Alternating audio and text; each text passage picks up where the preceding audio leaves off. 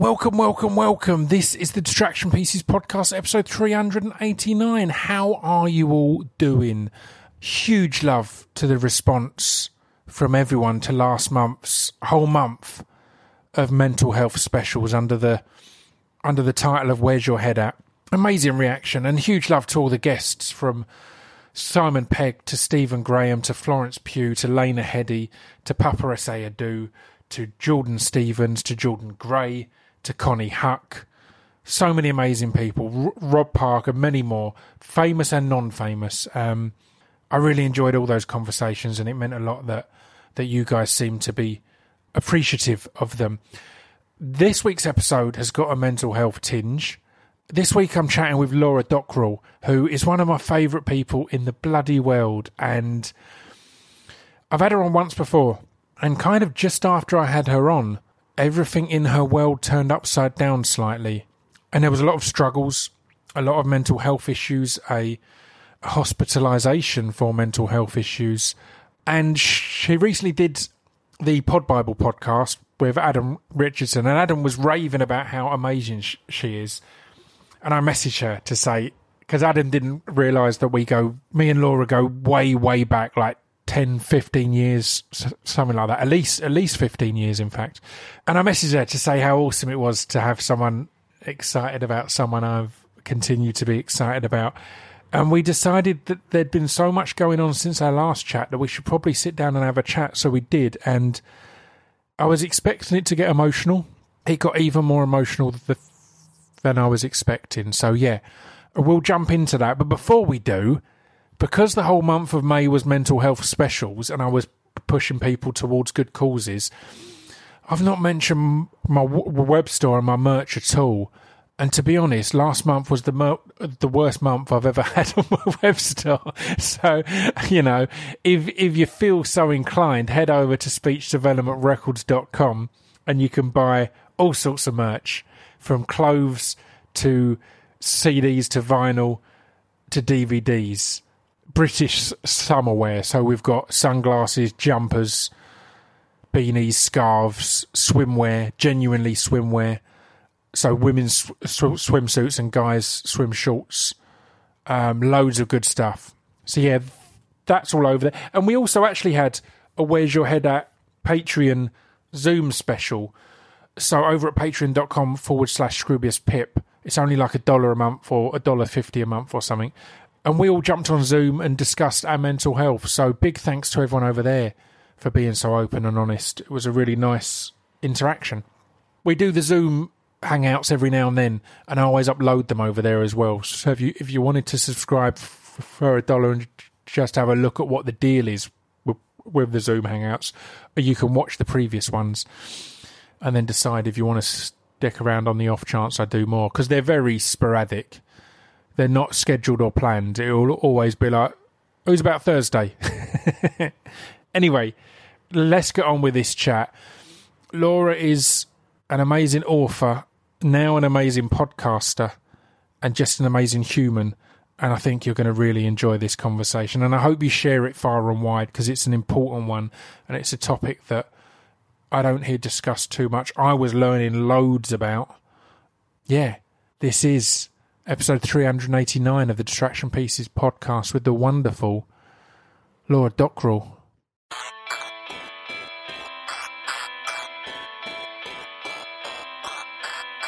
This piece of fiction is the intro to Distraction Pieces. This piece of fiction is the intro to Distraction Pieces. This piece of fiction is the intro to Distraction Pieces. This piece of fiction is the intro to Distraction Pieces. I'm here today with Laura Dockrill. How are you? I'm really well, thanks. Yeah, I've, I mean, I, I, look like I've got my own podcast now. I look like I know what I'm doing. I really don't. I, I just put on um, Instagram today. Hugo had the audacity to actually draw me a record button and color in the red bit, so I, I could. saw it. It was absolutely adorable. I know. was gonna tag you, but I didn't know if you were going to keep this a secret. I didn't know. I didn't know how private you were, how embargoed this was. It was. It was the first thing on my list to talk about, and I love that as said, I mean, we've got a lot to talk about basically because I mean the reason I just r- r- rush press and record was like I really want to just catch up and we may as well do it all all on mic. But one of the things that is on there is you've jumped into podcasting with some amazing guests and amazing episodes, and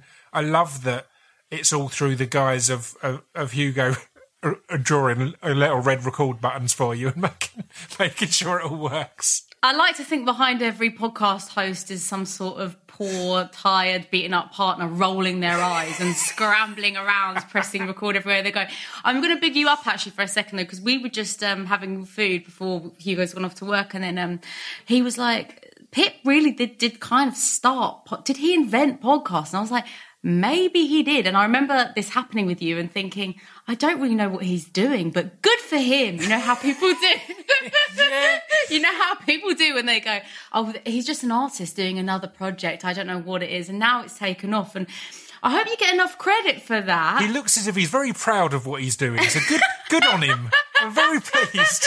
and like everyone else is on, I mean, oh, Pip, it is a lot of work. I'm only on num- episode number eight and you're on 7,962. The, the, the, the biggest positive of it, of everyone now having a podcast is that they all suddenly appreciate podcasting. Because yeah, I've I've I've done an episode every Wednesday for seven years now. Oh, see? w- without a gap, without a week off, and as as you say, because podcasting started as, as this real DIY thing, I think it was looked upon a little bit like, all right, but like with we w- both will have seen in so many things we've done. There's always that that that overwhelming thought of they're waiting to say, but when are you going to get a real job, or or, or, or what do you do for your actual job, kind of thing, rather than. And yeah, podcasting has now started to get there. What you're saying is maybe one day people will understand poetry still. That's what we're all. I mean, that's it. I, I invented podcasting, I invented spoken word, and I invented beards. That's my three kind of th- things. And gradually people get to understand them all and appreciate them. And, you know, I've got to say, you're looking slick though, boy. I love this hair. thank you. Thank you very much. How, how weird was it when, I mean, we're just not going to talk about anything that we plan to talk about, but No, how weird was it for you when spoken words suddenly started appearing on every advert? Because again, it's Oh something that, that we'd been doing in pubs for years that no one paid you for. There was no career element. Let me tell you what was weird. Going like this. Any minute that phone's going to be ringing for me. Any minute now. Just wait. And it's going to be off the hook and I'll be the new voice of Diet Coke. The phone. Silencio. the phone rang for me on one of the first one of those adverts, and it's when no one was paying anyone for it. So the phone rang and got hung up quite quickly. And then all of a sudden it takes off, and everyone's like, it's, it's, it's, it's big business. And I'm like, oh man, I've already kind of told them that artistically I wouldn't accept it. It was Oh, artistic damn. because the money wasn't good enough at that point. Now the money's better. My artistic merit can, can go Funny out the that. window. Funny that. I've matched that. But yeah, so so we spoke on this very podcast in June or July 2017.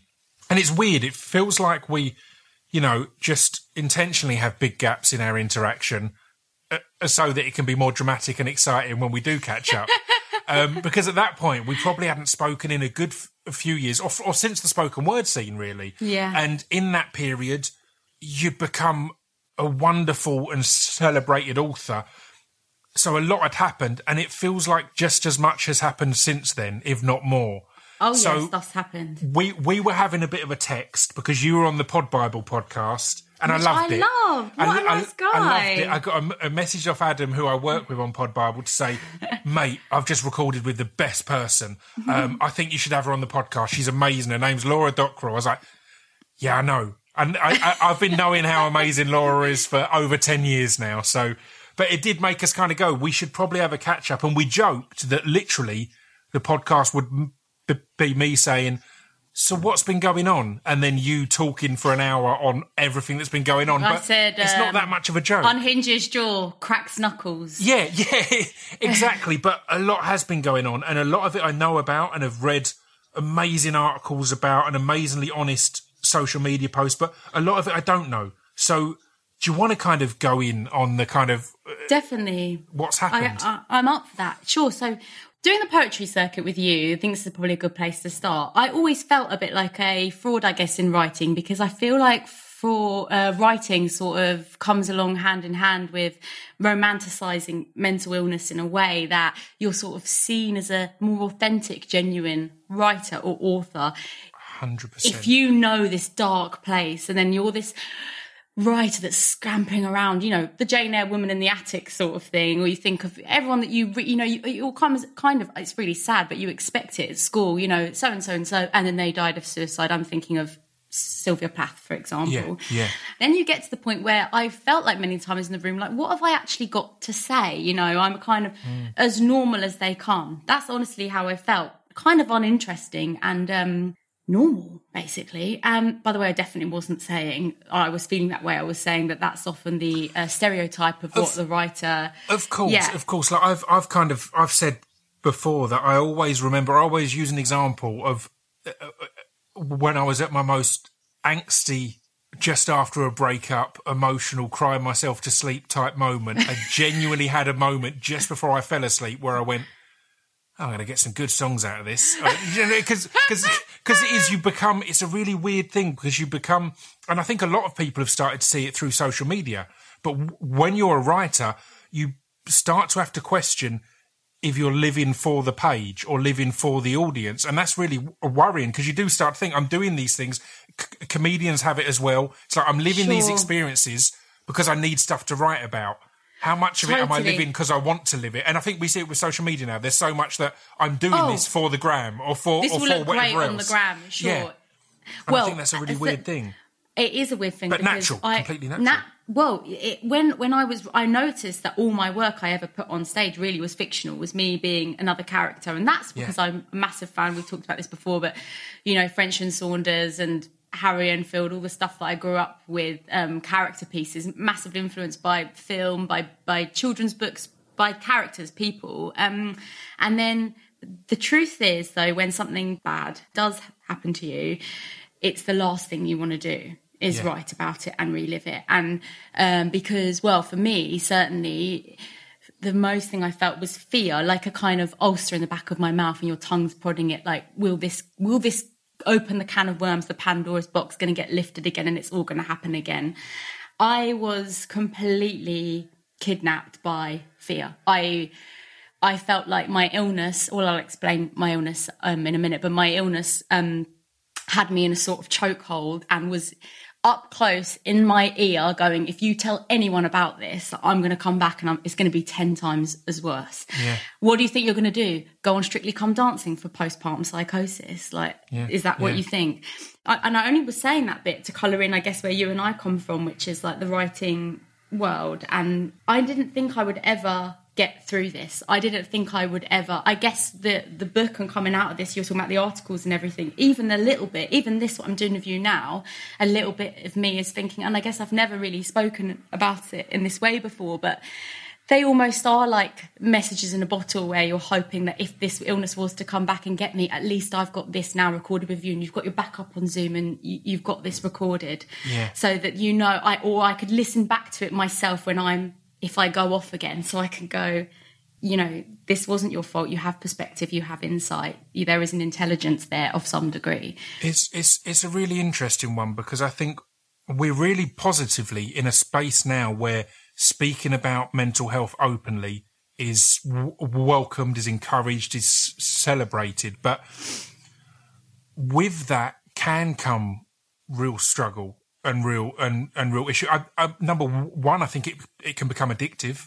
I think spe- being that person who's speaking openly can become addictive and can keep you in that that, uh, that cycle. But I mean, I mean, I found it. I've spoken a few times about it. I became a patron of the British Stammering Association. I always stutter on cue at that point. Um, Do you? Of, of, of the British Stammering Association, and I was really proud to. I've always been fine about my stutter, but I found that when I had a real block of doing a lot of promo about it and helping them out, it got to me. And it was the first time in years I'd felt that I was the bloke with a stutter kind of thing, rather than who I am and all these other things. And mm. it's weird. I think it's it's something that is going to have to be kept an eye on more and addressed more. Again, obviously, we've both been mental health advocates and that for many years, but I think it's great where we are, but we have to keep an eye on the expectation on people to talk about it and to come on this show and to do this and to do that when that could have a really negative effect. So I think Yeah. you're totally right. I think it's generous of you to say that to me though, because I don't think that I really was that. I, I think that I was one of those annoying punchable people that goes, Life is brilliant. What's wrong with everybody? Like, why isn't everyone laughing? Which is great. You know, I was thinking about this today, um, this morning before talking to you.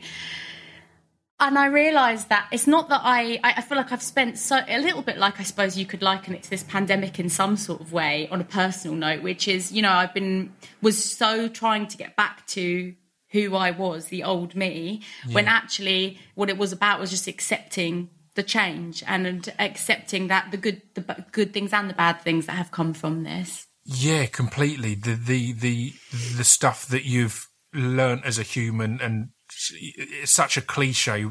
What doesn't kill you makes you stronger, but there are elements of that in these in these emotional things, and it would almost be an injustice to go back to to to to to, to, to, to you before, I guess. So, I mean, I guess l- l- l- let's talk about what Sure. what happened and what your str- struggles and illness were. Sure. So um, I've never had a history of mental illness. I don't think I've even had more of a more that feeling. You know, when you come out, I remember watching Titanic at the cinema with my friends when I was eleven. Uh, 12 or something we'd like sneaked in to a 12 movie and, and come out and it was like three o'clock in the afternoon and I felt sad because we'd all enjoyed really cathartic crying our eyes out coming out the cinema and being like oh I feel weird like I feel, and now I know that feeling is dread. So that feeling of doom. And I was like, ooh, I feel like the sky feels weird. Night, time feels abstract. And it just lasted about 10 minutes. I've had little things like if I don't cross this crossing in the next three seconds, whatever, and uh, or I don't get past this race, this red car on the road, I'm going to die sort of Yeah. feeling Yeah. um, those kind of OCD intrusive thought things, racing myself to finish a glass of water around my teens when my parents were breaking up.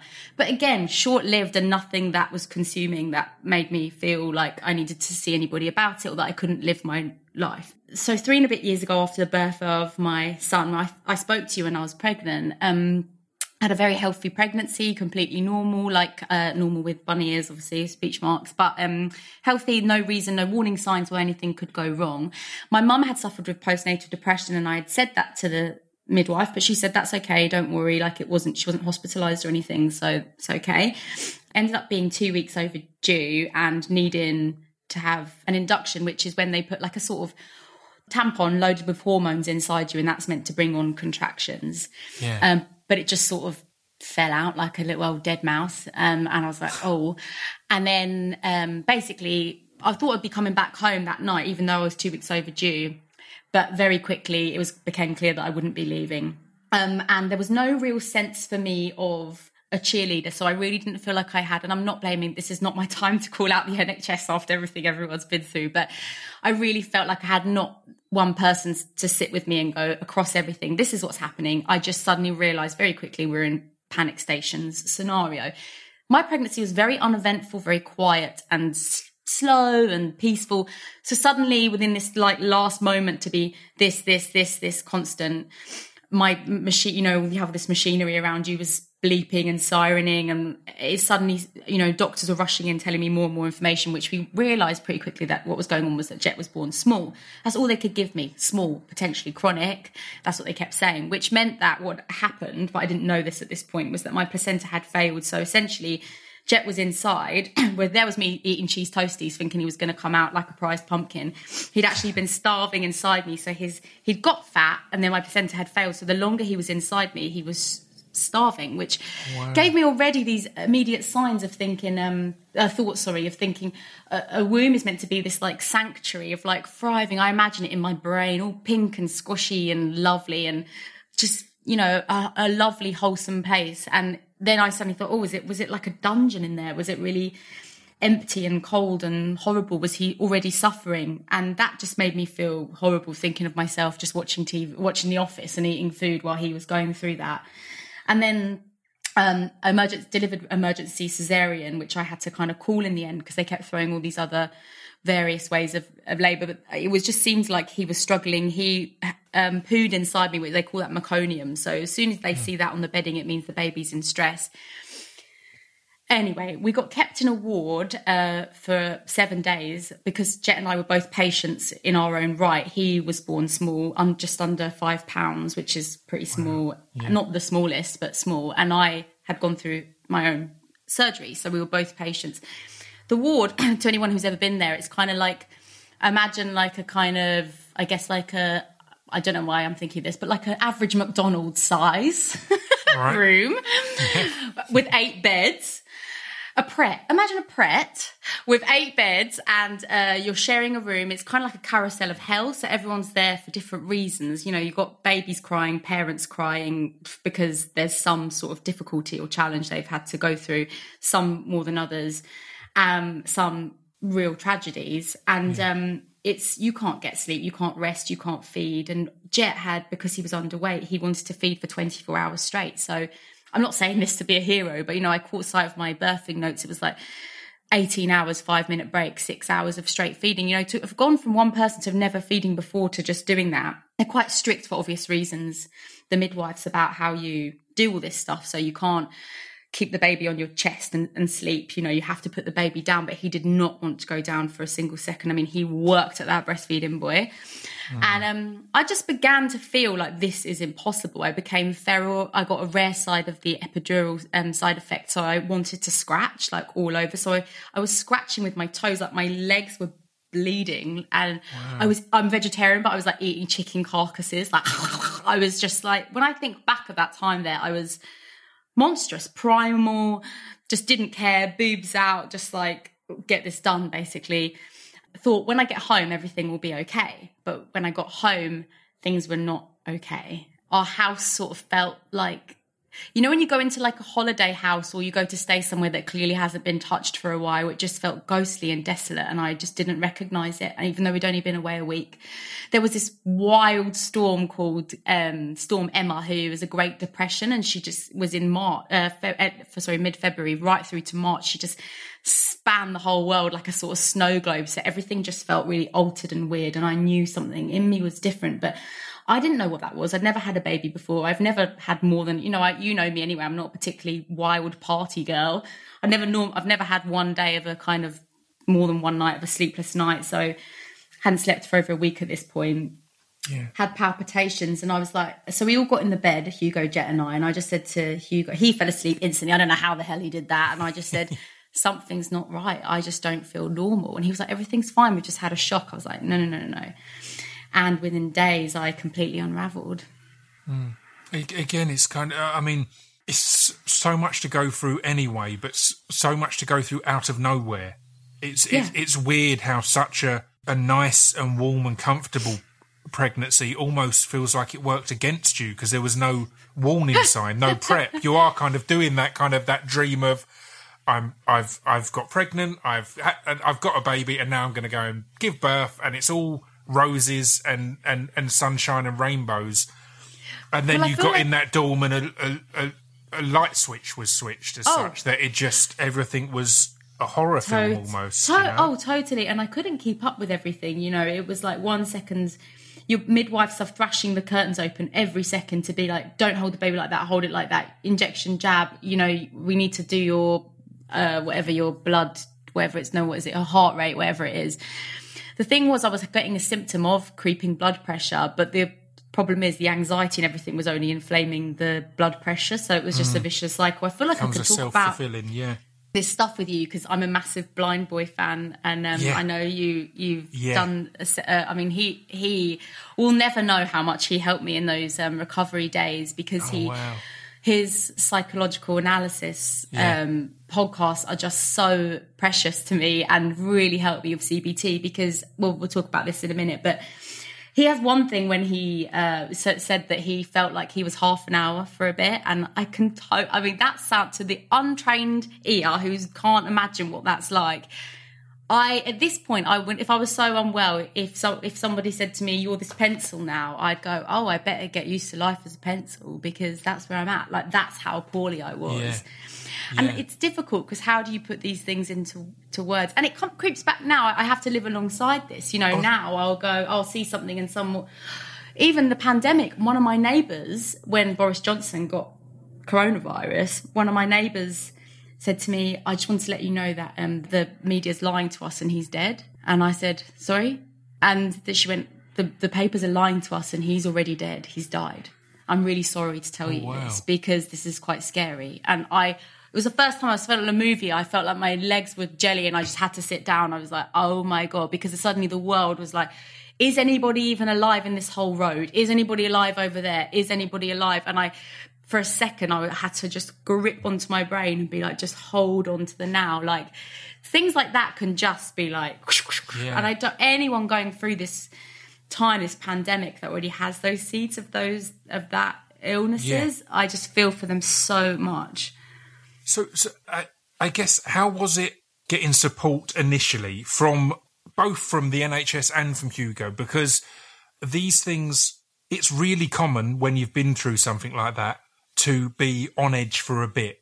Do you know what I mean? If, if you've had a week of no sleep, if, if you've had Oh. a big operation and then you're continuing to get really l- limited sleep. So I can completely understand how there will be a period where it's almost being d- dismissed with the best intentions. Because as you've said, these things, blood pressure wise, can be self fulfilling or self perpetuating. So you, you'll panic that you're not well and that will make you not well. So Totally. people will quite rightfully try and be calm and rational and get things under control. Because as I said if you've had any period of lack of sleep it's completely natural that everything feels feels a bit weird. I can completely see I know when I've had jet lag and I've been home in my own house and I've had that exact feeling as you were saying how it feels like it's not quite your house at the mm. moment. It's somewhere else. There's Yeah. something not Yeah. right about it.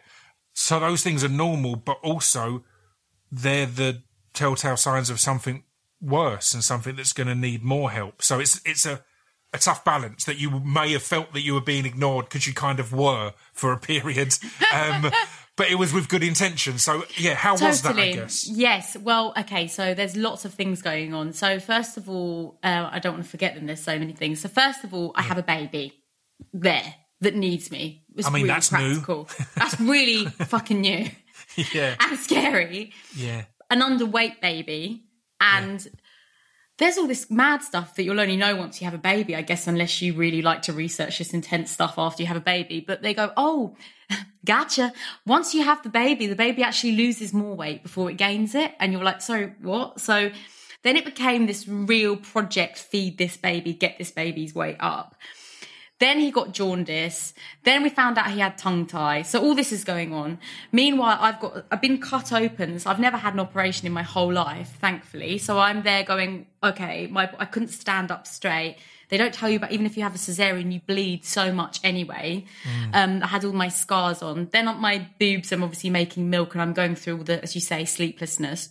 Then I've got these weird feelings that I can't quite grab hold of. So I've got racing thoughts, delusion, mania at points, um, intense anxiety, intense depression. None of these feelings I've ever felt before. Intrusive thoughts, OCD thoughts, feeling like within hours I'm shifting from one person to the next. This is at this point suicidal thoughts weren't really there but i they were thoughts were coming at me so quickly it was hard to identify what was real or, or not on top of that the way that illness has a way of making you lie to mask it and you're always trying to battle because you're like if i let the doctor know too much they're going to take my baby away from me. I don't want to and even if they incarcerate me or imprison me or i don't know i didn't know what my future I, have only ever seen cinema films. I'm i was naive at this point so i didn't and uneducated so i didn't know where i was going to go. Where does someone like this look like?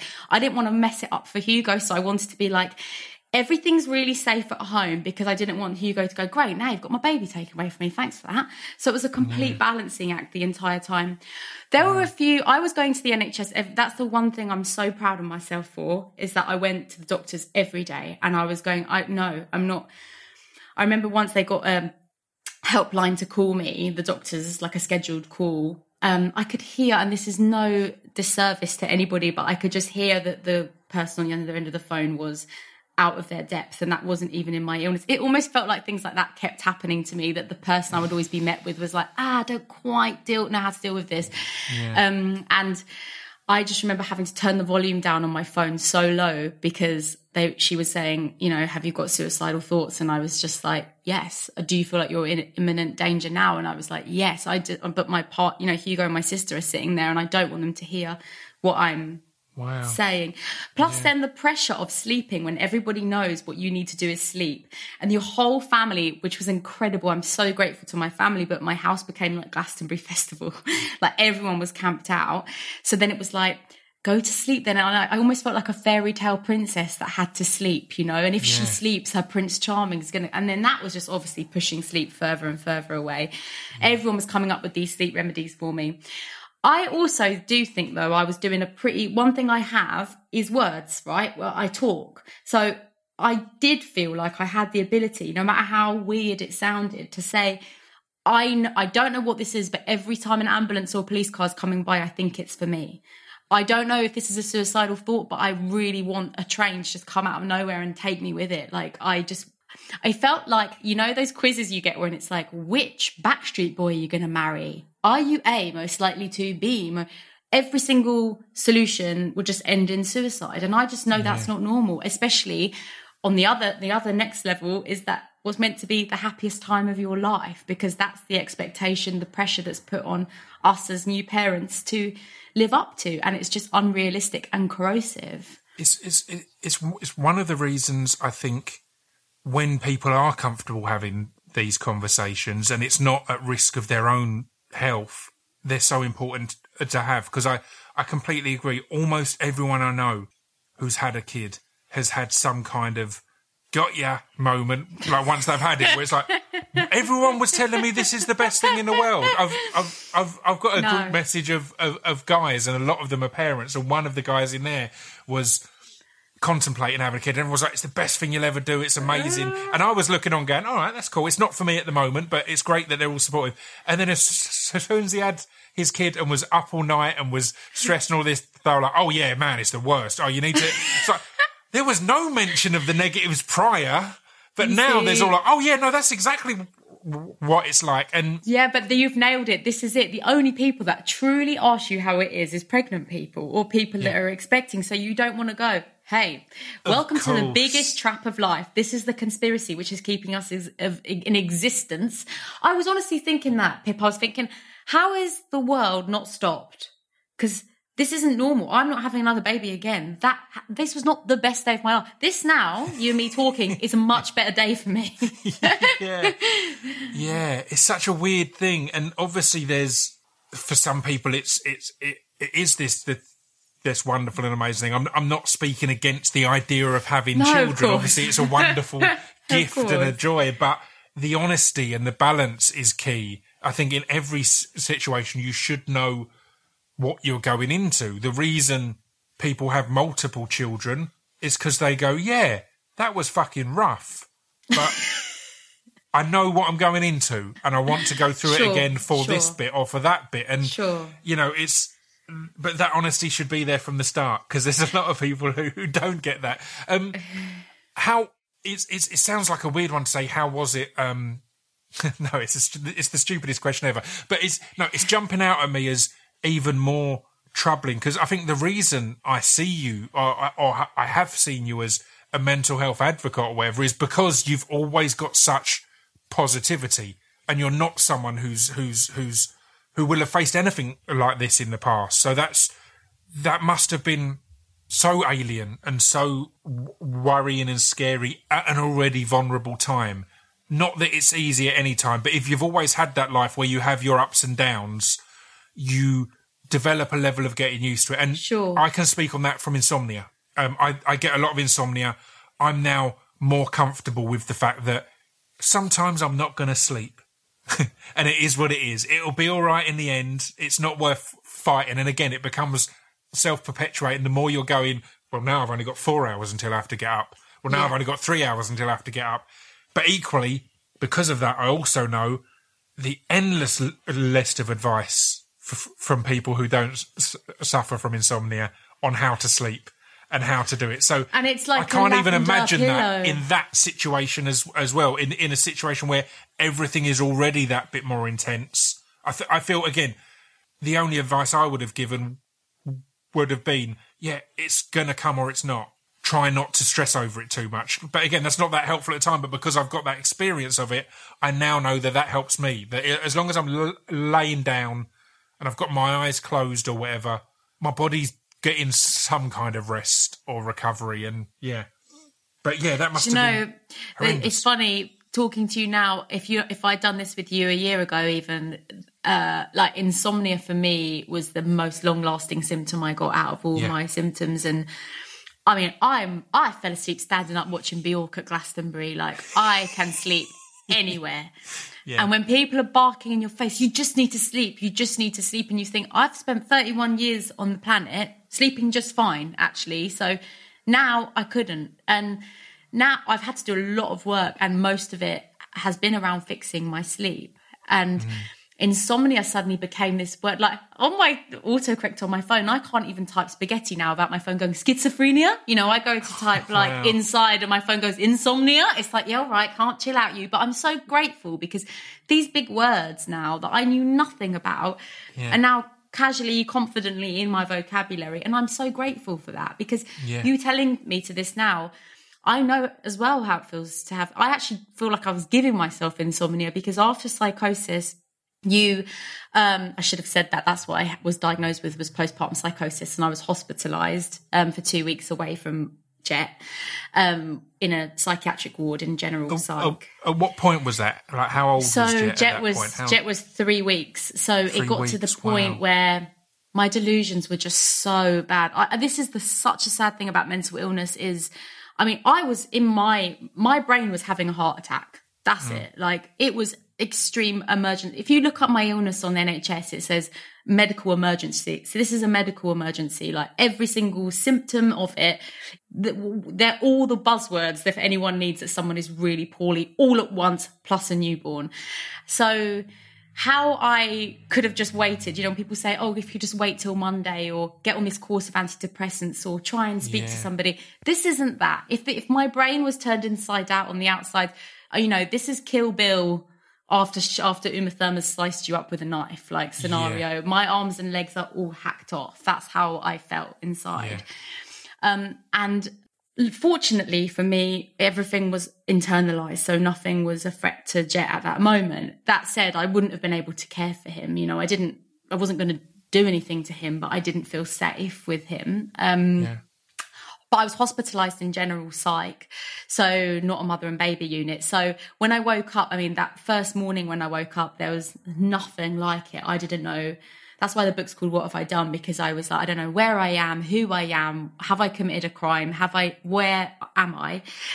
my again my uneducated self that's just watched too much movies and many movies and seen the sensationalized tabloid version of what somebody with a mental illness looks like you know thought that for me it was one flew over the cuckoo's next nest scenario and of course it isn't that i've revisited the hospital and i was like oh everybody just looks like everybody and Yeah. of course i could end up in a room like this why shouldn't i couldn't i end up in a room like this Yeah. um, and um, but afterwards, you know, I was left. I felt like I'd sort of been on this involved in this shipwreck where I was at the island where I needed to be, and everyone was at the island, but I had seen something that I couldn't come back from, and I would just lie there. Picking apart my illness, going, well, you didn't really look after your hamster that well when you were a kid. You weren't always that good at looking after plants. Maybe this was all leading to this. Maybe this because of this, because of that. And that insomnia that completely controlled my life. I became so triggered by it. You know, like um if you're looking to buy a house, all you're looking at all the time is for sale signs. It's like all I would notice was I became obsessed with any character in in any TV program that could continue to do their life while struggling with insomnia. I was like, well, they're doing it. They're doing it. I became drawn or connected to anyone I met that had sleep issues. Like, Yeah. just fascinated how did they live and process because with a newborn on top of that it's just impossible and i was on also a lot of medication too so falling into the world of meds was also a big shock for me. You know i've, I've never done a drug. I don't like an altered state of mind. I, I worry about taking a paracetamol or as if or if there's wheatgrass in a smoothie. I panic about it. Yeah. so taking suddenly falling into this world of doctors and when you've already got paranoia and conspiracy theories and delusions and then trusting these Harley Street or NHS doctors from around the corner, everybody just no I could felt like I felt like people were either trying to rob me or they weren't professional enough or they're too professional or so we just, it was a real case of just faking it till I made it, basically. I think medication is another discussion that isn't had enough because I certainly had a period because of personal experiences with a close friend of mine. I was definitely on the route of medication for mental health stuff is bad. It's going to numb them. It's going to send them into these different areas. It's not going to make them themselves. It's going to cause paranoia. It can cause schizophrenia, all of these things. And that's all completely true, but it's not a catch all. In many situations, medication is absolutely essential. Again, my ignorant mind, having not experienced it, was like, no, you, you need to be fixed, you yes. know, in your mind and in yes. this and in that. Not chemically, you need to be fixed with conversation and with therapy and all these things.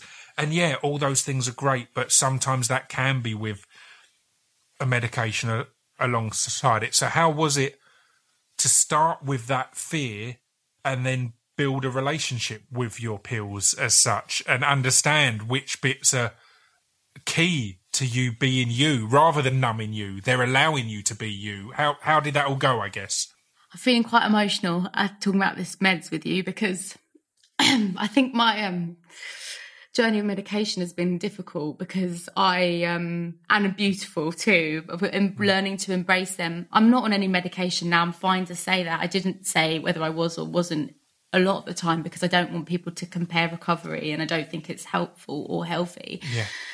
Um, it was very scary. The first time I taken an antidepressant my parents have not sat in a room together on their own for 15 years and then they were shoving it in my mouth like a child going just take it just take it just take this tablet please. Yeah. at this point i was so catatonic you know i was you wouldn't have seen me how you're talking to me now you know? Yeah I also was ignorant at thinking that you take one anti. You know, I've got friends that joke now. They go, "I'm having a really shit day. Do you mind if I come over and take one of your antidepressants?" But um, and I'm like, "Don't really work like that. Yeah. Wouldn't even notice the difference. You might as well go and take a Tic Tac. Like, yeah. it takes yeah. ages to work, which is the difficult bit too. But um, of course, for anyone that's beginning a course that expects a quick overnight fix. I thought for some silly reason, exactly for all the reasons you've said, which I completely understand, you know, it's that it's, um, I was the same. I thought it was going to make me numb and weak. And I love life. I'm someone that gets so buzzed off of like any, anything, any, I literally get buzzed off life. I am gas for life. So, thinking all of that is going to be taken away from me was really scary. I'm going to miss out on the child's life. As an artist as well, there's kind of that outlook that oh, your your unique voice is going to be muted. totally and, and, um yeah and going back to what we were saying at the start of feeling like you're not genuine you're not real you take ta- you've taken the meds as if you're a failure mm. the truth is i was no shiny per- pearl in that time i was a hot mess. Like, let's yeah. be honest, I was not. I my mum only just got the guts to tell me that the other day that apparently I was saying to her, "I'm fading away. I'm fading away." It's like if you're fading away, why would you question taking a little bit of meds? Yeah. How I see it now is it was it was a life jacket that I needed. I was out there in the ocean on my own drowning and the medication was a life jacket they didn't pull me out if if meds were the solution to everything everyone would be taking meds and there would be nobody going around feeling shit everyone would be feeling absolutely brilliant if it was yeah. great to meds I still had to draw attention to somebody. I had to blow a whistle. I had to climb onto a boat. I had to get warm and eat and get fit and strong again all by myself. That wasn't because of meds. Um, and also there's a sort of feeling like as if you when you reco- with recovery that if you take meds that medication or help along the way that you score a sort of bronze in the athletics of life like oh but you did you take help? Oh now you're bronze. And yeah. actually it doesn't frigging matter how you get there. And i feel so grateful to know that there's all these spider-man webs that can shoot out whenever they need to to hold me. And if that's medication I'm so glad that somebody invented it. I remember it was a, a therapist that actually said it to me. She went, "You feel differently to, be, to me about meds. You resent your meds. You push your meds away." She was like, "Well, I'm so grateful for them. Every day, I thank the Lord that medication exists because mm. it saves people's lives." And then I realised, which was ugh, acceptance, which I had to learn all about, um, which Blindboy helped me with, but has helped me so much. Accept the meds, and as soon as you accept the meds, like the sleep, like the insomnia, they start working because you've accepted it. it, it can be an amazing thing because again it's also worth highlighting that it's all case by case. It's all Totally. individual and it's so personal. What will work for some or will be bad for some will be right for others. And it's also interesting as well. You spoke earlier of things kind of uh, self-perpetuating. I think that's a powerful th- thing with meds as well. Yes 100% they take their time to work. But when you've experienced them working t- taking one if you've been off them and you're feeling in struggle t- taking one can be a huge help because you know it's all it's le- it's going to level out.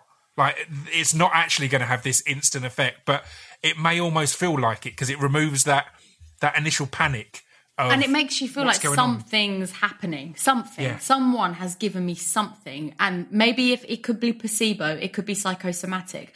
But i should also say that i wasn't just on antidepressants for anyone that is thinking oh you just you know i also had to take antipsychotics uh-huh. which were necessary. And because i was a druggy virgin i took to those really well. And then then i needed to double my dose because I then I went off again. But um, I was on extremely strong sleeping medication. Out of all the medication, for some reason, the sleeping medication bothered me the most because I felt like fine. Okay, I got to the point where I understood I was ill, an illness had happened to me, like being hit by a car. But the sleep, it felt like I, when you can't sleep, I'm sure you felt this as well, and it's horrible. But you feel unsafe. You feel like one of your basic pillars of being a human has been taken away from you and you feel extremely unsafe. You feel like everyone else in the world is fast asleep and functioning and you have slid out yeah and no one will ever understand what you've gone through Yeah. or going through. And so being on the sleep medication just made me feel that extra bit broken, I think. right And I just look at Jet. You know, the idea is that the baby doesn't sleep and that's why you're awake. So it just felt really weird. He was a really good sleeper that I had this perfectly sleeping baby next to me. yeah And I was, you know, not able to. And that, yeah you, you're meant to be the explanation for this you're meant I to be lie. I would- justifying what i'm yeah, doing I'd actually would lie. I remember lying. I'm, I mean, I've never said this either, but I would be at like baby groups, being like, "God, yeah, he's kept me up. Oh, I'm just not sleeping." And I'd be like, in my brain, I'm like, "You're you're lying to me. I am your brain. Why are you lying?" Because Yeah. I was ashamed. It's so weird how those basic, you know, disturbances that everybody will have or go through um, happens to us all, but I still lied. You know, the things that you think is most personal are always the most most universal.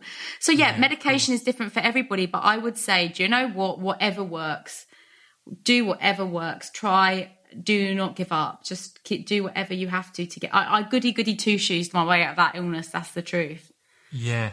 So, so how was it as you started to come out out the other end, and when did you decide that you were in a place to start writing about it, or even to start t- uh, t- talking about it? As said, it's it's clear that with all these things, there's a level of you kind of stumble into a level of deception because you don't want people to know. As said, initially it mm. will have been you didn't want them to take your child away, but then you get into that habit and you don't want people to worry. For example, it's always with good oh. intention, but it becomes a thing where you're like, all of this has happened, and kind of no one knows about it. The only people who know about it are sworn to an oath of secrecy because they're they're they're in medical in in the medical profession.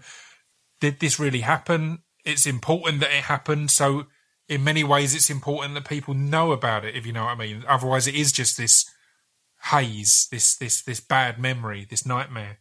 Totally. I mean, you've got. A re- I'm going to need the tissues again now, mate. Sorry. Um, I've got literally a box full by by my drawer now. Um, but um, yeah, I don't know how you haven't gone through that and actually described that so well because it's quite niche that bit, that gap there of the trust, which makes me again emotional because losing trust, going with that fear thing, is so scary. Feeling like the very people that are helping you are against you. I mean, I remember my sister's boyfriend being like, it's kind of a bit of a paradox. It's a paradox because you thought we were talking about you all the time, but we were talking about you all the time because we were trying to save your life. Yeah. But my theories, my conspiracies, my delusions were so unwell. And I, I remember being like, so was it a bit like a surprise party? It was like, yeah, kind of like a surprise party. and that that kind of helped me. The doctors, I mean, I was given the most except think of the most eccentric circus ringmaster doctor you could ever think of that pulled me through this illness. And even this, I was like, no, no, you can't. This can't be my doctor. How do I know Central London so well? I've grown up in Brixton my whole life. I've know London, and why am I in this road that I've never heard of in this central part of London that I've never been to, with this kind of hospital that is a halfway house between a hospital and a travel lodge? What is going on? I remember one day having a Laura, Laura, it's exactly how you would have written it.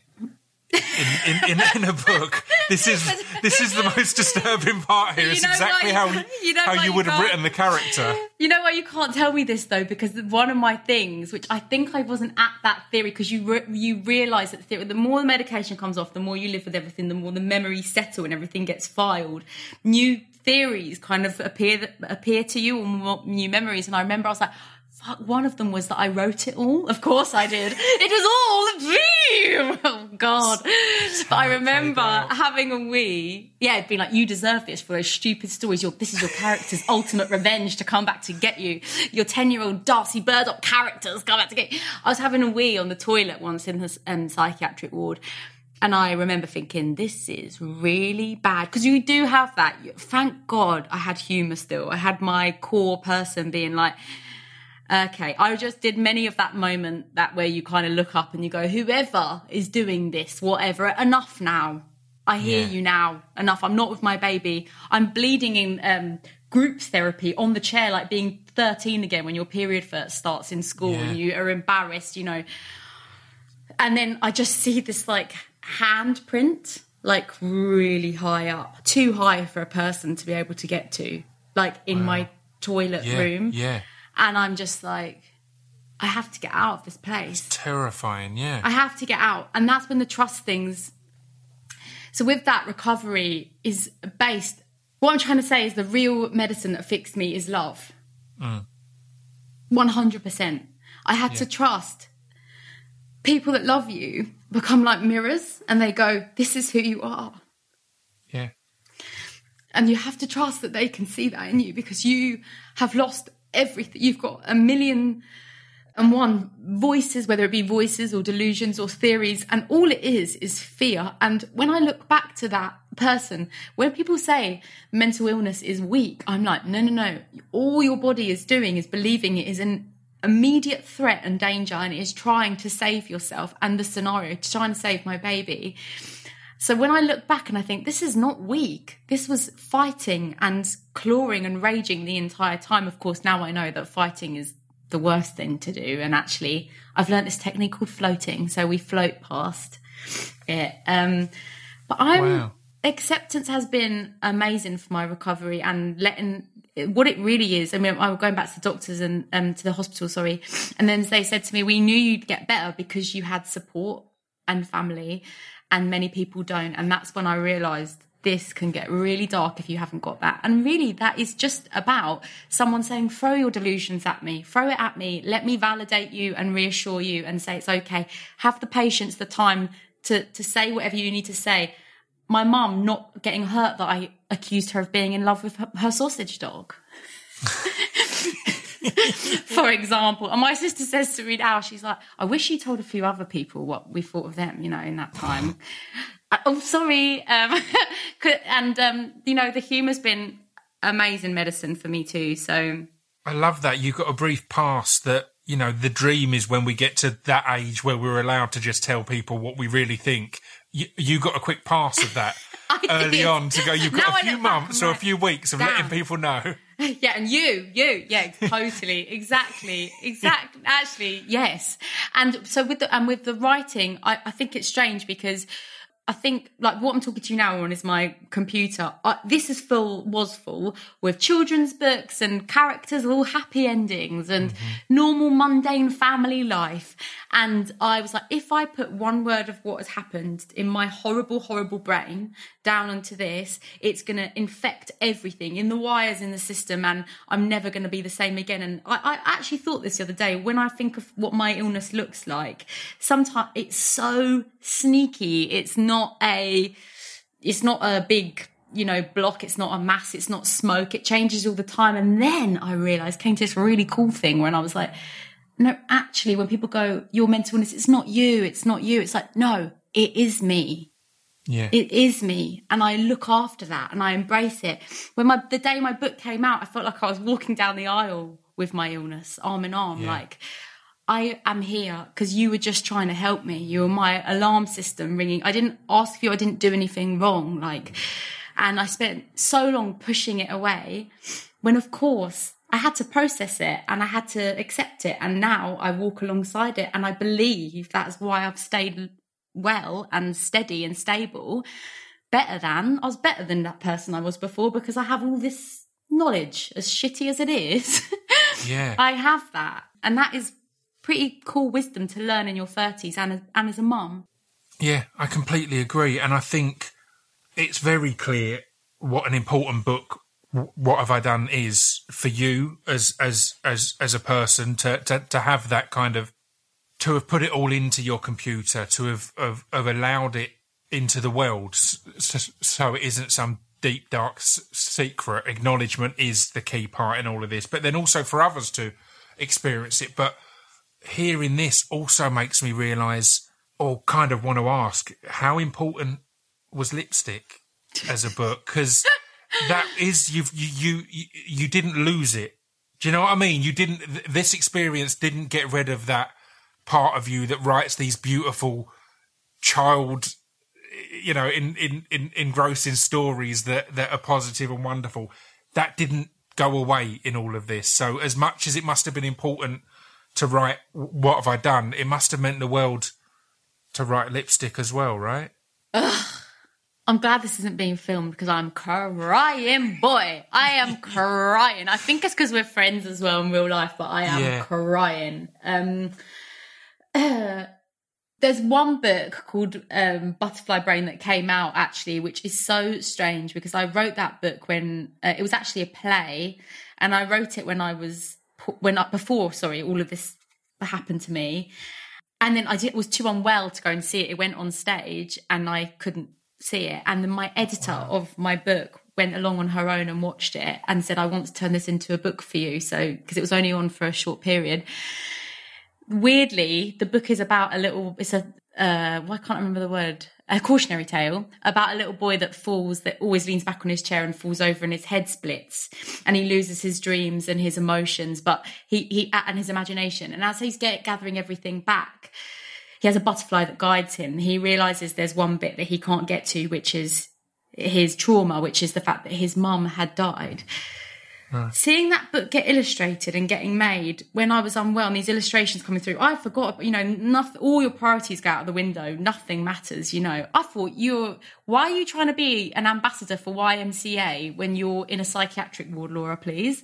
Why are you trying to be celebrating independ- um, uh, International Women's Day on, and Mother's Day? Because, you know, I got, I woke up hospitalized on Mother's Day. Wow. What are you doing on Mother's Day, International Women's Day? Writing a book about body positivity, trying to be some ambassador for some charity, and meanwhile trying to hide the fact that you are having a psychotic episode because you've had a baby and trying to be a children's author. Ah, I love kids. Meanwhile, not wanting to have your own baby. It was felt so insidious and sick to me and messed up.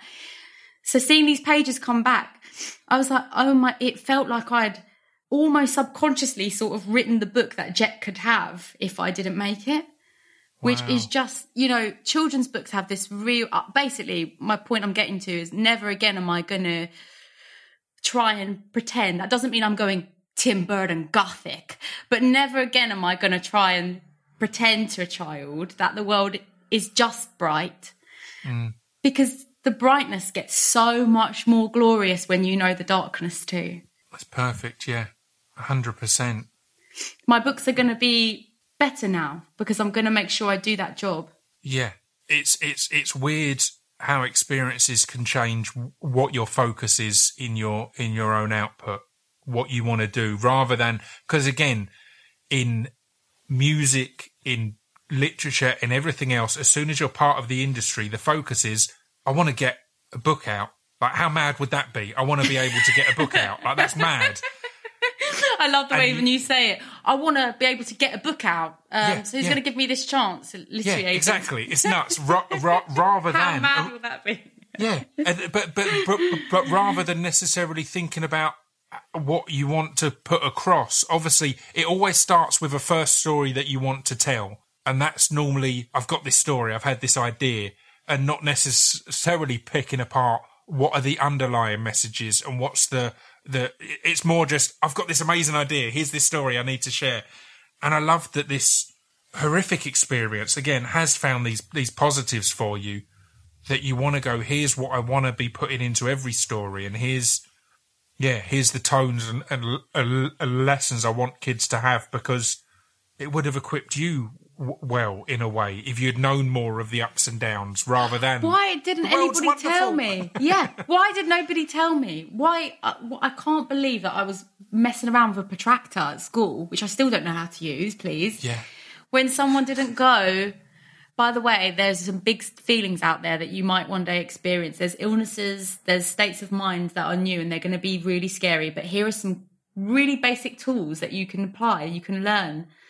Because uh, you trying to sit there and learn CBT, for example, when you're so poorly, when you think that the teddy bears have uh, cameras in their eyes, you, how can you learn that? You know, and, Yeah. and I and this is the other shock is, you know, in my group, you know, the group at the hospital that I was in, people are just exact as I said, they're like me, but they some some of them. One kid that was in my class, he just smoked a spliff, and that was it. In my class, like it was school, he smoked a spliff, and that was it. He and like 19 years old, and I think that could have been any one of my friends. When I got better, I got a referral from the NHS to speak to the leading psychiatrist in my illness, Dr. Ian Jones, and he's based at the University of Cardiff, and he's the leading psychiatrist of my illness, postpartum psychosis and bipolar disorder, and I had all these questions written out to him of like theories of how I ended up as unwell as I did. And um, I just said, you know, why? Like, why me? And he just said, well, it just wasn't your day. And I was like, okay. And that helped me so much because it it reminded me that anything bad that happens to anybody it's not your it's just it's just life like and and that instead of making me feel like i was chosen or picked or selected or it's my destiny or my own fault or punishment is the worst one that will always play in your mind that something you've done has led you to this and, yeah. and then shame and guilt Yeah. and everyone knows about you and thought oh no this is just, i'm not immune from this. What made me think i was immune? And that made me feel actually comforted and reassured because i remind reminded myself like this pandemic we're all going through this. And that sounds cliche too but it is true. So if i feel scared i go oh god i feel scared. I think no everyone feels scared. So, so uh, I, I think it's also worth noting that f- from your experiences there, how important it is to fund the NHS as best we can and support the NHS because it does feel like if you didn't have an amazing partner, an amazing mum, parents, family in general, it could have got even worse. And there's so many people out there who all they've got is the NHS and that's terrifying because it is overstretched. The, the, the, reason in the birth process that you will have been kind of uninformed, kind of there not knowing what the fuck's going on, is because they're having to bounce between so many different things at once. You've not got that one person who's taken the time to go, Do you understand what we're doing now?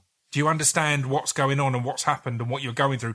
They don't have that person because they can't afford that person. And there's too many people that need these services. So yeah, I think it's it's crazy how much they can do and important to to support them as best we can. Again, these kind of stories will always get twisted to be an attack on the failing NHS or whatever else. It's like no, it's the complete opposite. It, it feels like a weird example, but I did a post uh, earlier in this week. The um the bin men are on strike around my way at the moment and have been for a month or so. and they've just announced it's going to be another month because of they're they're trying to force pay cuts upon them, and there's rubbish everywhere. It's absolute mayhem, and that's why I support the strike because they're fucking essential. They're an Yeah. absolute essential service, and we've seen that through the pandemic. The Yeah. fact that they're trying to cut their wages at this point after this year we've had where we can't leave the house and they're they're Yeah. they're keeping everything under control these things should be highlighting how important they are rather than I've seen a load of things around my way that people are like, oh, come on, it's gone too far now. Like, they need to come and get our rubbish. It's like, yeah, you see how important these guys that you look down upon are because they're, they're bin men. They're lower than us. It's like, no. And also, the rubbish is interesting because you can, they're key, and the rubbish is interesting because you can actually physically see it, right? Yeah, so it's yeah. spilling onto your street. People don't like that because, oh, it's Yeah. not something at the back of your mind that you can't imagine. Oh, but it's a right old mess there. You don't, it's on thing, your it's- doorstep and you can see it. So that's, quite an easy protest there for the bin men, really. Good, Yeah, good, good one and for them. Here's, here's what we're worth. But again, as I said, it's it's it's w- the other people that we've seen the value of in this time is the NHS, and Oh, um, they're another so. one who are being just shat upon by our government at the moment, and it's it's stunning that there isn't more outrage. The, there is some outrage, and hopefully it will gr- grow and grow. But it's stunning that there isn't more after we were all on our doorsteps applauding. I agree. I totally agree, and I think, uh, uh, and it just goes it uh, beyond maternal mental health. You know, it's also, well, I mean, dads also, you know, can get depression and anxiety after birth. But I mean, I'm not just talking about maternal, but seven minutes to speak to a GP. In that seven minutes, this might be the first time a kid or anybody has gone and got the courage to say, "I am struggling. I need help." To evaluate a whole life plan and what factors are coming into that person's life to make them feel the way they do, and then their options to move forward. That is not a lot of time to pour your guts out, especially if you're somebody that is words, for example, or expressing yourself doesn't come naturally. I had that on my side that I didn't mind putting myself out there a bit to say, Yeah. really need help. Like, and that's still the bravest thing I've ever done is doing that. I can't imagine. I would just say, keep going back. Now I say with anything like this, treat it like suspicious, you know, unattended unattended luggage at a train station or an airport. It could be nothing. But just go back and if you're not getting the diagnosis that you think you need, just keep going back, get as many opinions as you possibly can. I, I, I love the idea of, of of how much you specifically would have got into those seven minutes. Just really Oh, don't worry. I start the them. clock. Start the clock. I'm Uh, ready to go. on? No, no, you cheated. You cheated. You coughed. So that's actually my time. I've actually seen uh, one of the GPs actually that saw me treated. She was just having a cake. Oh, in the cafe. I moseyed on over there, didn't I? And she said to me, she was like, I will never forget you as a patient because you was, well, I was so poorly. You could see it in my eyes. But people say my illness is rare. One in 500 is not that rare. And if the more I've spoken really about this, nearly every woman I can think of, the woman even that look like they have all their shit together in their leopard print leggings, their red lipstick with their buggy, their avocado on toast and their manicures, they're still going, no, no, this is really hard. Why Yeah. isn't anybody speaking about this? So I'm just the postpartum police now, boy. I am on patrol. I love it because it's so important f- for people to hear, if nothing else, to ease the shame. Because I think as a mum or a dad, the s- s- second you have a moment of thinking, oh, what have I done? Or, oh my God, I'm not sure I want this. The guilt and shame, it's so natural. It's such a natural thing to go through at some point in the process. Those thoughts will come in, and the shame that is around them, and the, the, the, the discomfort in sharing those thoughts is what will make it spiral and snowball and become an even bigger problem. So the more people break down the illusion of what parenthood is and say, look, it's going to be tough at points. You know, more likely than not, it's going to be so you, you're going to think it's worth it. You know, but there will be stuff that you have to get through, and that's You've nailed it. Your your uh, insight on that is absolutely wild because that's exactly what it is. There's you feel like you can't if you say that you're a bad person, you're not maternal, you're all these things. The shame is actually out of all the symptoms I uh, I mentioned the insomnia took the last to leave, but the shame is actually the biggest illness symptom of them all of all the illnesses because it is and it's absolutely useless. Doesn't serve anybody. yeah. There's two more things I want to talk about. I want to talk about Z- Zombie Mum quickly because we're on a podcast and you do a podcast. And I also want to talk, most importantly, about your mum playing D and D and having her Dungeons and Dragons um, stories and battles going on. So, which one do you want to tackle first? Um, I, you let's just go with order because that'd be mum will be a fun one to end on because I've got some things Perfect. to tell you back. Right, so zombie mum. First of all, annoyingly, I cry a lot less on my own podcast. so zombie mum is really just, I guess, an extension of what we've just spoken about, um, Yeah. and it's just um, a way to normalise these discussions around mental health and parenthood. I was thinking the book has been great for me, but um, I kind of forgot. I wrote that on my phone, 270,000 words, because I had a baby on my chest. And I thought, how's someone going to read this? The beauty of a podcast. Finally, I've seen what you're doing, Pip. It's actually very clever. You can get into people's brains really quickly. And if you Yeah. have that person that's going through something difficult, they might not have the energy or the capacity to pick up a book, but they might be able to listen to a 40 minute podcast. And if on that they hear, you know, our friend Paloma saying, I was really, really sick and poorly after I had my baby. I felt like my love with my partner was destroyed and all of these things. And yet you see her on O on doing performing at the O2 on TV. That might make somebody go, "Oh, it's not just me." And as you said, Yeah. the word shame, and that's the. It's really important to listen, but it's actually so important when you're poorly for some for someone to listen. But it's so important for someone to go, "Yeah, no, me too. I had that as well." And look at me now, I'm okay. And that's the importance, I think, of what the I've, podcast I've, is. I've had a, I've realised a big thing. I've, I've, as we're recording this, I've been doing a whole month of mental health podcasts um, about the pandemic, and one of the key things that has come out of it for me is realising that, obviously, as we know, it's really important to talk to people if you're going through these str- str- struggles to share these struggles, but it's also okay to acknowledge that sometimes people aren't ready to talk. So sometimes listening to the conversations that you aren't ready to have can be a great first step in these things. And that's what I love about Zombie Mum and any of these conversations. It's, it might be f- for those people who are struggling, but no matter how many times they read it, they're not ready to tell their partner about it, to tell their, a, a- you know, a, a random therapist that they've never met and they've got uh, seven minutes to get into it. But that first step could be, as you say, hearing Paloma talk about it, hearing N- N- Nikesh Shukla talking about it, or Myleene Klass, or any of these amazing people who you may have some connection to or reverence towards. Hearing them talk about it can be an amazing step in your own process in coping with it. So yeah, Well, you've just nailed it as well because I, uh, when I talk about my illness, I really can get really rashy and f- I flush. And hear it from you from the beginning saying that you have your stutter or sharing that with me straight away put me at ease. Yeah. And that straight away makes me feel like you, you've shared a vulnerability with me. And actually, Yeah. the joke of it is, I like you 10 times more because you did that. Yeah, I think this is a nice guy who gets it, who's sharing vulnerability, and I think that's the importance of it. And don't know why we're all thinking we have to be guarded. And the joke of it is, I felt more chilled, then you feel more chilled, and then the whole thing gets taken down ten pegs.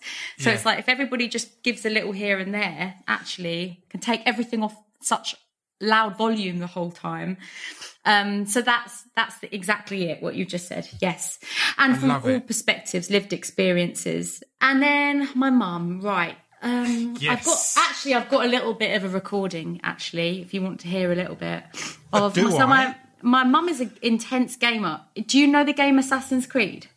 yes, she's I do. she's num she was the number one most feared pirate in the whole world. And how she got to number one was she found out her opponent was number two, and her 40th. My mum stalked her opponent, found out when her 40th birthday was, so that she could plan her attack because she knew, as she quite rightly was, would be celebrating, and that's how my mum became most feared pirate.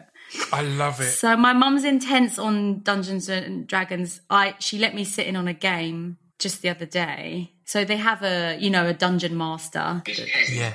Oh right, here we go. You're uh, heading from the North Shore back through Flint, basically towards towards the farm, right? Yeah. All right, give me a, give me a No, it's not. It's not. It's, I'll find it. There's so many videos. I sat on it, so I've got a character I'm going in to do like a secret job.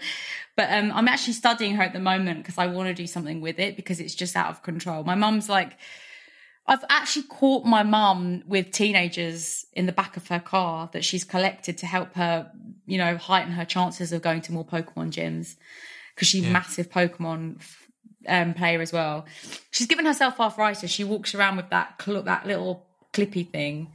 I love it. So what I shared with you was that what did I say that she was exhausted because she'd won the battle or something? You'd Yeah, be pleased to know we won the battle. I love it. I love that there's so many different. Again, I, I think a lot of people have found different weird things that they're into during the pandemic, and the idea of people playing D and D over Zoom and stuff like that is just Oh my god! Right, no. Listen to what my mum said in her own words. When lockdown happened, all of us got locked in. But what D and D did is it gave me a key. I love it. I love it. She's completely right. It's it's adorable and wonderful. When I was um, actually in the epidural of giving, I thought this. I was there giving birth to my grandson, my my mum's grandson. My mum was catching Pokemon. I remember looking over and her face just in this illuminated blue sheen, and she was just catching Pokemon straight up. I remember uh, uh, when that first came out, my mum messaged me. I was, I was just at home, and my mum was like, uh, "Do you fancy going for a walk, have a catch up? I've, I'm I'm passing your way." I was like, "All right, that'd be lovely." And I realised it was purely because she was out catching Pokemon. Your mum does it Um, as well. She she did. I don't think she's doing it at the moment. I was about to say but she was really into it. For I met your mum. She seems extremely healthy, not like my mum who could get caught in such a disturbing web. Your mum's love hear that. brilliant. But but we walked along playing it, and it came up with a warning to say that you shouldn't play it while driving. Because Yeah. my mum's tiny and I'm six foot four, so I was walking at a fast Oh. pace. The pace that she was going to keep up with me, it made it made the app think that she was dr- dr- dr- dr- dr- driving. I was like, "Mum, I'll, I'll slow down. I'll slow down. that. It's okay." That reminds me, that's what it's like when I run to Hugo's playlist. If I run to Hugo's running playlist, his cool down tracks are my absolute hardest momentum. Like when I'm like, I listen to his like slow music and I'm like, I love it. Well, this has been an absolute joy, mate. Um, It really has. It's always lovely to catch up with you, and I'm so pleased that you're where you are now. Hmm. It's it's horrible to hear what you had to go through, but as you've kind of said, it's it's given you so much, I guess, and it's it's yeah allowed you to grow even more as a person. So yeah, it's a beautiful thing. now I know why you've been doing these podcasts because you've been learning quite a lot. You're very good at this. I do my best, but uh, I mean, uh, actually, to wrap things up, how good is is Blindboy? I know we touched upon it, but Oh my god, I've never had a crush amazing. on such a carrier bag in my life. yeah. There was one thing that he said. Well, first of all, that's a, he's a person to say that leads by example. He tells you what he went through, and then you go, Yeah. "Oh, that isn't that wild. That's normal." But Yeah. he has that beautiful way where he describes neuroplasticity of like an old path that's overgrown, and that you can create a new path anytime you like. That just helped me visualize it so much. But you know, he's a normal guy that smokes a vape, just giving wisdom. Yeah. And just the most calming voice in podcasting, I think. I think he needs more awards for just. I could could listen to him for hours. Oh, I do listen to him for hours. So do I. yeah, I, I, I think he's one who's got that perfect balance of he's just normal. He's he's working class. He speaks normally, but he did study th- th- psychotherapy and all these different things. So he's also coming from an informed position, and he continues to read on these things. My fa- I've said it a few times, but w- one of my f- f- favorite nights out was when I did the podcast live in Dublin, and- Blindboy came along as a guest, and me, B- Blindboy, and a mate of his who's a historian, j- j- j- just went out for f- for late pints, which apparently is a thing in Ireland. It's finding the pubs who'll just sneak you in, and it'll be mm. closed, but you can have late pints.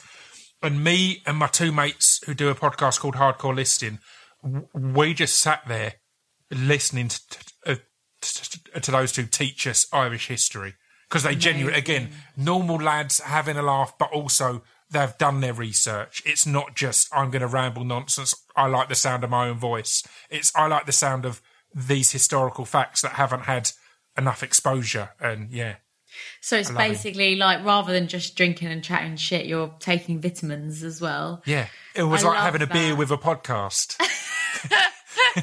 I love that. It is that, and also he doesn't claim to be a super expert. He gets things wrong, or he fluffs things up, or he he forgets things. And I think no, this is in your bones. You're not just reciting off some book. That's the trouble. Is quite often the people that know this stuff then try and contain it. How the hell do you try and contain anxiety? It's sprawling, Yeah. And he does it.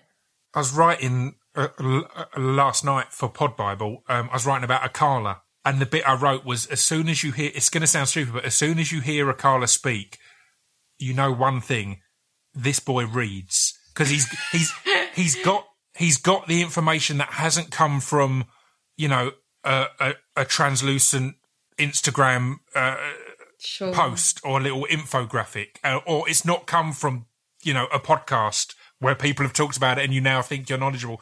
A Carla, Blindboy, people like this, they speak on stuff that they've read thousands of hours on and really educated themselves, rather than I've got a quotable fact. I know one fact about this, and here's my quotable thing. And yeah, But isn't that the power? important. Because when I talked, I only found out about Blindboy, Bryony Kimmings, who also suffered with a similar maternal mental illness. She's actually on Zombie Mum, but um, she told me to listen to it. Podcasts Yeah. were a massive part of my recovery. Books were a massive part of my recovery. And if that's the thing that you love, I thought I would never, my brain was too ill to get back to loving all of those things again. Actually, going back to that instinct, that inner you, if that's in your blood, it, w- it will help you. Like the recovery, it will get there somehow. It will get to you. I love it. It's beautiful, and it's been a joy to to talk. You and too. you you look and sound like the best you you've ever been. so Oh, it's no, uh, it's I'm bloody wonderful to see. oh, I really hope the binmen uh, get what they need. yeah, so, so do I. Up the union. Thanks for making me cry. My apologies. I must have right, needed it. I'm going to go and do the school pickup like an absolute mess. Right, I'm going to press stop. Thank you so much.